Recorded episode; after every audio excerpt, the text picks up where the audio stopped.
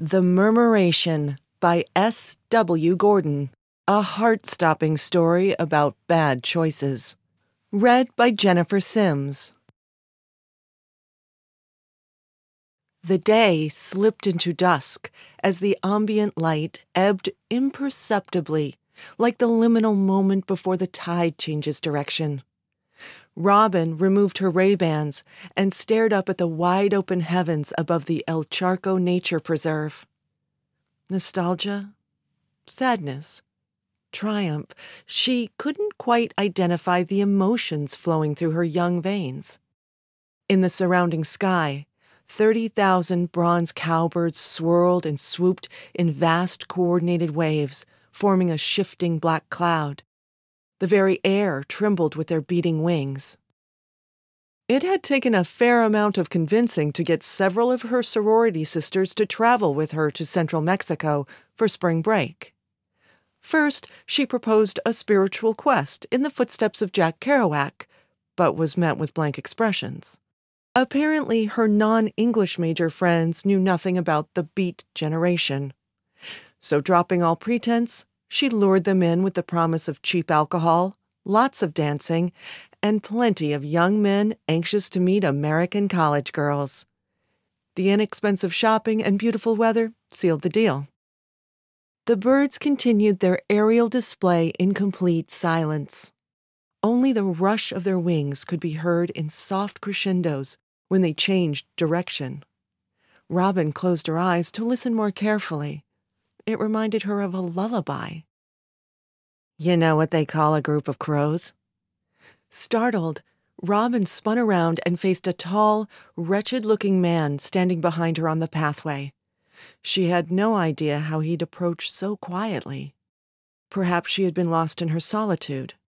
Perhaps it was Neal Cassady's ghost, arisen from the railroad tracks outside San Miguel de Allende. He kicked a stone that rolled past her and splashed into the placid reservoir. Excuse me? she said. Each tiny hair on her arm stood erect and her pulse quickened. You heard me. His raspy voice was as dry as the high desert air, his accent clearly American. He shoved a hand deep in the pocket of his ripped, faded jeans and stepped forward. The coalescing birds passed low overhead, creating a momentary shadow. Robin stepped back to the water's edge. In the dying light, she noticed his head twitch like a bird of prey as his sallow eyes locked onto her. His left hand undulated beneath the denim, while his right hand remained hidden behind his back. Come on, chickadee, he said. Take a guess. His greasy hair hung down to bony shoulders, outlining an unwashed, unshaven face. A twisted smile revealed chipped yellow and black teeth that reminded Robin of dried Indian corn. Looking to her left, Robin saw a mangy dog the size of a coyote slinking toward her along the upstream bank of the reservoir. The man clicked his tongue and the dog froze, ears pinned back, tail rigid, waiting for his master's command. Not good, she thought. Her father would be disappointed. He had brought her to this very spot when she was a young child to witness the murmuration of the birds and had warned her there's safety in numbers. At some unknown cue, the birds dropped en masse into the safety of the trees to roost for the long, cool night. The soft murmur of their synchronized flight hushed into silence, and the sky darkened another shade. Robin was on her own in the middle of Mexico, far from her Florida home and her father's protection. How could she have been so careless? No gracias, Robin said. I mean, no thank you. The man was blocking the return trail, and no other bird watchers were nearby. The main park had been closed for over an hour, and she knew her cell wouldn't pick up a signal out here. She imagined her girlfriends back at the hotel, laughing and primping in front of the mirror, preparing for a night of bar hopping and clubbing. Now or never, chickadee.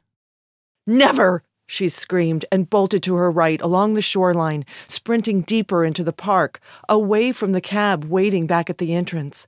Maybe she could circle back if she ran fast enough. Get her, boy, the man said. She glanced over her shoulder and saw the dog take off after her in silent pursuit. Her foot caught on a knobby root and she tripped sideways into a large barrel cactus. The needles pricked her bare thigh, leaving spots of blood. As she scrambled to her feet, the dog lunged at her. She braced for the impact and managed to deflect the dog over her shoulder into the water. Frantically, she took off running down the path, her heart pounding in her chest. When she arrived at the dam, Robin vaulted up the stairs three at a time and waded into the strong current of the spillway, anxious to get to the other side where the birds had settled into the dense foliage. Clinging to the rail, she felt the rushing water grow stronger with each step. As the water deepened, the tugging on her legs swept her feet out from under her, and for a moment she dangled over the deafening waterfall that plunged 60 feet into the narrow canyon. Regaining her footing, she retreated out of the spillway and streaked downhill past the old mill. For a second, she paused to catch her breath behind two trusses holding up an eroded wall and saw the wet dog rounding the bend at the top of the hill. He stopped to sniff and shook the water out of his coat. I can't outrun the dog, she thought. There must be another way. On her right, she noticed a small sign written in Spanish and English, urging hikers to remain on the trail. That's it, she said, and deftly jumped onto the surrounding rocks and climbed higher. The dog leaped at her feet, snapping his jaws, but couldn't ascend the small shelf. A low growl emanated deep in his throat as he circled below her on the gravel pathway. Robin felt a brief moment of triumph at having twice outsmarted the dog and began scaling farther up the rocky walls, jumping from rock to rock, ever upward. Then she heard barking, followed by a two beat whistle. Shit she whispered. The damn dog had given her away. She kept climbing. At the top of the ridge, she held out her cell phone and prayed for a signal. No bars. On her left, a large circle of brush and dried grass sat perched on a flat rock. Twisted in the branches, Robin noticed a tattered bra and a pair of torn panties that appeared to be stained with dried blood. Have you found my nest, little chickadee? the man's voice called up to her from the base of the ledge. He seemed to be in no great hurry, like he was saving his strength.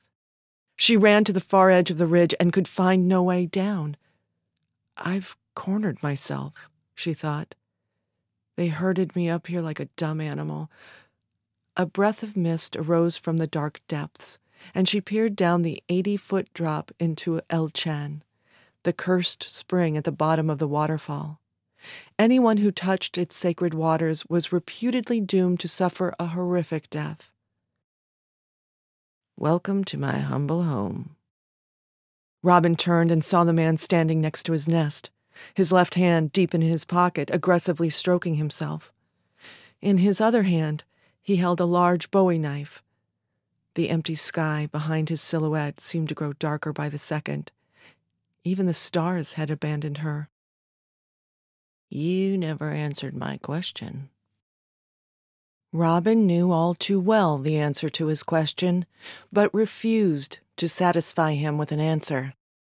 Desperately, she searched the ground for something she could use as a weapon, a rock, or a heavy branch. But the only thing she saw was a strange yellow ladybug crawling along the damp, rocky ledge. She recalled the old nursery rhyme and wished she, too, could fly away home. Well, chickadee, he asked as he flipped the knife and caught it. What's it gonna be? Fight or flight? Without a word, Robin launched herself off the top of the cliff, free falling for several seconds into the abyss. There is safety in numbers, she thought. There is safety in numbers. Plunging into El Chan, she joined all the others in their watery roost a living virgin in a pool of the dead. This is Jennifer Sims for Streetlight Magazine. We hope you've enjoyed this production of The Murmuration by S.W. Gordon. For more short fiction and true life memoirs, visit streetlightmag.com.